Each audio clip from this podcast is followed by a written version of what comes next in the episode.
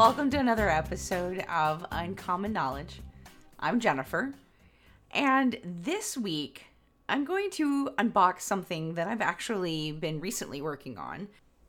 I'm just going to share with you live in the moment some of the things that I'm unpackaging as I dig into this. Like most of the world, I recognize when I am not the subject matter expert in something and that I need to engage with somebody who is.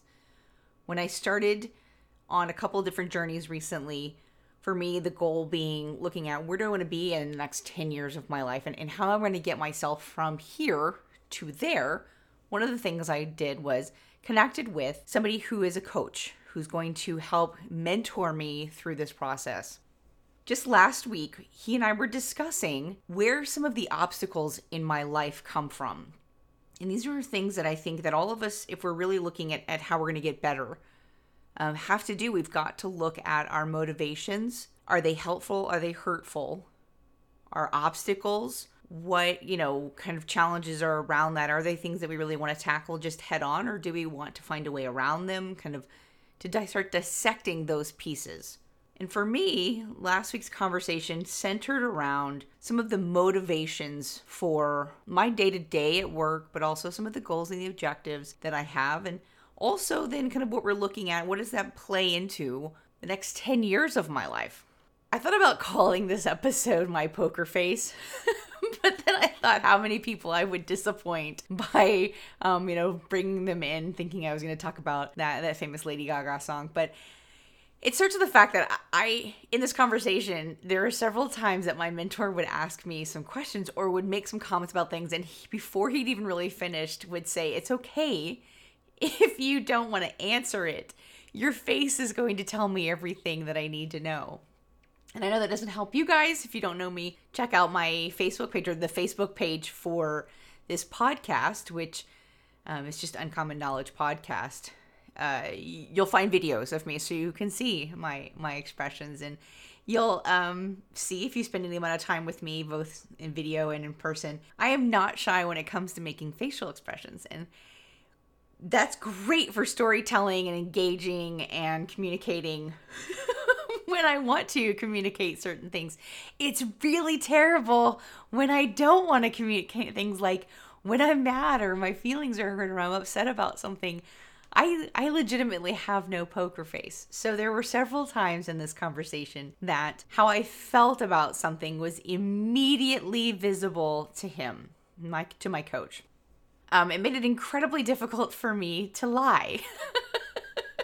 Now, that's not helpful. Lying is not helpful if I'm trying to unbox things and I'm really trying to do some self-discovery and some growth things. So I'm glad for it, but sometimes in those moments, you just want to hide. You just want to hide because somebody has struck a nerve or something. And that was the case. And what we were talking about is the 6 core human needs. This is popularized by Tony Robbins, and kind of in relation to Maslow's hierarchy of needs, and looking at that when people are doing things, kind of as we're interacting with individuals and when we're looking at ourselves, that we keep in mind that there are 6 real human needs. There's 6 motivations. Some of them play in paradox with each other, and they're kind of this balance between one end of the spectrum and the other. And you can have all of these in varying degrees across different places, and I'll talk about that here in a little bit. But we were talking about this, and we're digging into it, and the thing that hit me the first time that I'm telling you was oh my God, I wish I had a poker face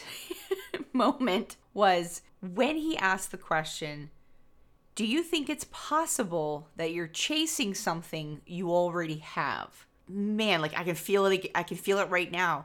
It just went straight to my heart, like just an arrow, zing, like right in. It didn't feel good. It really was uncomfortable for me, not because what he was saying was embarrassing necessarily, or because I wanted to hide in shame from it, but it was just such a direct hit. It was just straight right line to it. I mean, so there was just no place. I was so blindsided by it. It was absolutely true. What he said was absolutely true when I stopped and thought about it. And I talked about the fact that in these needs and being motivated by these things, He and I discussed that these needs, being motivated by these needs, there's nothing shameful in it. There's no reason to hide if you find yourself motivated by some of them, because that's what I was trying to do. I was trying to find where I could be ashamed of myself for having some of these motivations. And it was good to hear there's nothing shameful about it. But the basics are certainty versus uncertainty. And that's the first pair that sit in kind of paradox with each other. And you can have these in, like I said, you can have these in a variety of different ways within different aspects of your life. I need certainty when it comes to a paycheck.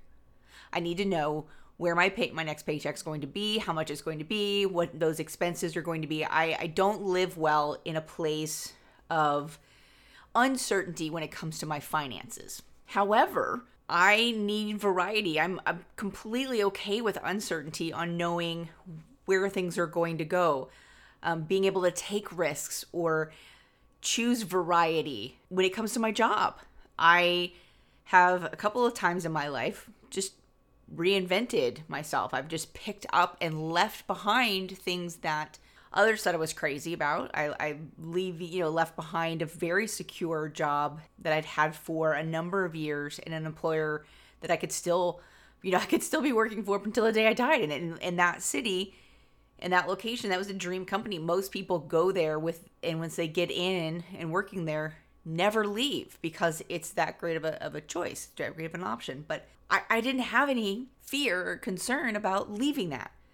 So I need certainty in my finances, but I'm okay with uncertainty in career changes and making choices and moves, because I just picked up and moved 6 years ago to Dallas and became a recruiter. And so a city where I knew no one, in a job that I really didn't have any actual experience in previous to that. I mean, I'd hire people, but so example there, I don't need certainty when it comes to what I do for a living. I just need certainty when it comes to the finances.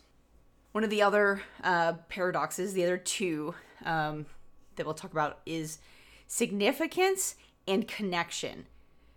And like certainty and uncertainty, you can have these in varying degrees in different places. This is the one that we were talking about when he asked me if I thought I was chasing something I already had. And it was just bam, I mean, just right to the core of me when he asked that, because the truth is I am constantly chasing significance, purpose, meaning, value. I'm constantly chasing that in my professional world. I constantly am looking for, am I being the best, doing the best? Am I significant? Am I a person of note, right? In my professional line, paradox to it is connection, which is also kind of love, relationships, meaning in a relationship, within a connectivity to somebody else. And they can also be, again, in juxtaposition to each other, because sometimes when you are chasing down or you are motivated by significance, you are blazing a trail that leaves you unavailable for connection. In my personal life, what I do with that, and connection is an area that I look at that I think I chase down in my personal life.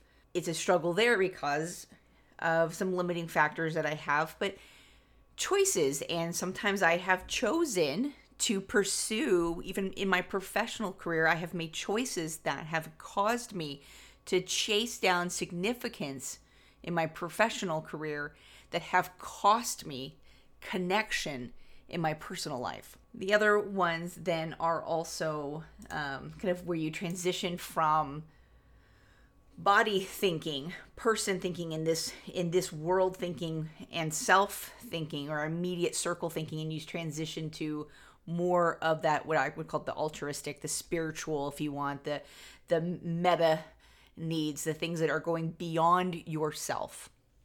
The first four are very self associated, and these next two are very outside self associated, but they're growth and contribution. And growth is just, something I love and I'm very passionate about. Again, things that you can do in different places and paradox to each other and more or less depending on what you're looking at. But I love growth because for me, one of the aspects is lifelong learning. I always need to be learning. I'm always learning something. That's one of the reasons I read as much as I do. It's one of the reasons I love the nature shows and documentaries because they're entertaining and educational, and I'm learning things. Contribution then is paying it forward, is exactly as it is, contributing to something greater than yourself. There's the balance there too, because, you know, as you're learning things, what are you doing with that knowledge? Are you using it for the betterment of others? So this has just been really fascinating for me to start looking at my life and my choices and ask myself, what is my motivation in this? Why am I doing this? Why is there a drive to do this? Why is this something I need to do? Why am I feeling compelled to do this? And is that what I want? I'll give you an example in the personal side, back down to certainty versus uncertainty. Probably about a decade or so ago, was so strong. Gosh, I would even say, I can't even give myself that much credit. Even up to about 4 years ago, maybe a little bit more, 5 years ago, was my need for certainty was so strong. I could not handle uncertainty. I couldn't handle ambiguity. So that if I was in a relationship with someone and I wasn't sure how they felt about me or how they were going to respond or what direction things were going to go, I couldn't handle the ambiguity. I couldn't handle waiting to see how it would play out. I couldn't handle waiting to see what they would do with it. I would force the certainty. I would create a situation, or I would give an ultimatum, or I would just draw a line in the sand and be like, I'm done. And I would walk away because I would rather be certain of where that relationship was than to be uncertain and risk being vulnerable to what the outcome would be. Well, I decided years ago, without even really knowing this too much, but it's about the time I really did discover Tony Robbins, but as somebody other than a guy in a movie I saw called Shallow Hal. Anyway, I started looking at it and I thought, that's not the person I want to be. I don't want to be so motivated by certainty, or therefore an aversion to uncertainty in relationships, that I'm that person who puts up massive walls or completely removes people from her life out of an inability to handle uncertainty. And I really had to work at doing that. It was painful. I'm not lying. It was actually a very painful process for me to go through the trust factors of allowing things to play out and learning that while I could control a lot of things, I didn't want to control everything. I needed to learn to take solace in the things that I could control, which was like my behaviors and my actions, without forcing other people's decisions, without forcing other people's hands. But that was a struggle. I had to, at times, literally put my phone away so that I wouldn't text somebody something that was I knew would force a situation. I had to find ways to distract my mind. So I had to find ways to redirect my thoughts when I started coming up with the possibilities for how something could play out. I had to trust, and I had to get burned a couple of times, to be honest. But I discovered that I really did prefer the pain of being burned over the pain of putting up those walls, of not having those relationships, of not having confidence in my ability to rebound, or, you know, just trusting that somebody was going to be honest, or that things were going to work out the way they were supposed to be. You know, the anxiety that having to navigate that and force that all the time, I much rather experience the hurt from something ending than to continue to be the person who hurts from isolating and shoving people out, not trusting. Because I think when you do things to protect yourselves, you think that you're doing something good for yourself. And most of the time, you know, in a lot of ways we are, but I think when it comes to those kinds of things, we're talking about vulnerabilities, we do more damage than we do ourselves any good. What I want to tell you guys is that as you go through, like now that you've heard this, I know that once I heard it, I can't stop thinking about it. I got a little miffed at my mentor after this conversation because I thought, oh, curse him. Like now all I can think about anytime I feel pressure to do something or a drive to do something is I'm over here going, all right, well, what is it that we're trying to accomplish? Why is this important to us? And it's in everything. And it's crazy because now that I see it and now that I know that it's there and I, you know, give light to it, and I expose these areas to the thought process of why am I doing it, and is that what I want to continue doing? I also see it in others. So I see it in other people's motives and their behaviors and their choices. And it is actually more helpful in that way because it allows me to give people more grace when I can see what their motivation is and I can understand it more. But for me, it's just aggravating on the me side. So that's would be my challenge to you guys, is to look this up and I'll add a link in the show notes. I think I can do that. But I'll definitely add it on the Uncommon Knowledge Podcast Facebook page where you can look at these and see, start dissecting in your life your motivations. You might be surprised. And again, I'm going to encourage you by telling you there's no shame in any of these, in any of the four physical or body-related motivating things. Like, so certainty and uncertainty, significance and connection. There's no shame in those things. There's no shame in that being your motivation. Just discovering that it should not be a shame-inducing process for you. And if you start pushing into them and feeling some shame, you might take a step back and ask yourself why it's a shameful thing. But start breaking back those walls, peeling back those layers, discovering for yourself what your motivations are. The goal is to get to a place where you operate out of growth, where you operate out of giving back, that those would be the bulk, the main driving features for your life. That's very self-aware at that level. I don't know that I will ever get there.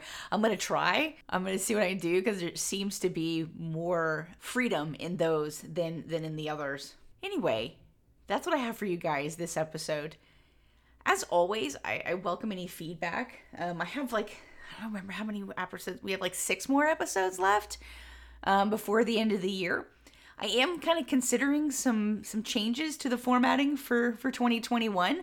I may want to just leave 2020 behind me. I don't know about you guys, but if you have anything that you think would be interesting to hear me share about, or if you've got experiences that you're curious what my experiences have been in those areas, I'm happy to take a look at that and share. And if it's something that I think is enough for me to talk about, I'm happy to. I'm an open book. So find me on Facebook. There's the Uncommon Knowledge Facebook page. You can also find me on LinkedIn, and you can find me on Instagram. I'm not very active on Instagram. I think I'm probably too old for Instagram. But you can find me there. There's actually links as well on my actual podcast website to all of that, so you can find me easily through there. But please reach out to me, message me. You can definitely easily message me through the Facebook page. But I would love to hear from you guys. So until next time, be well, and thanks for listening.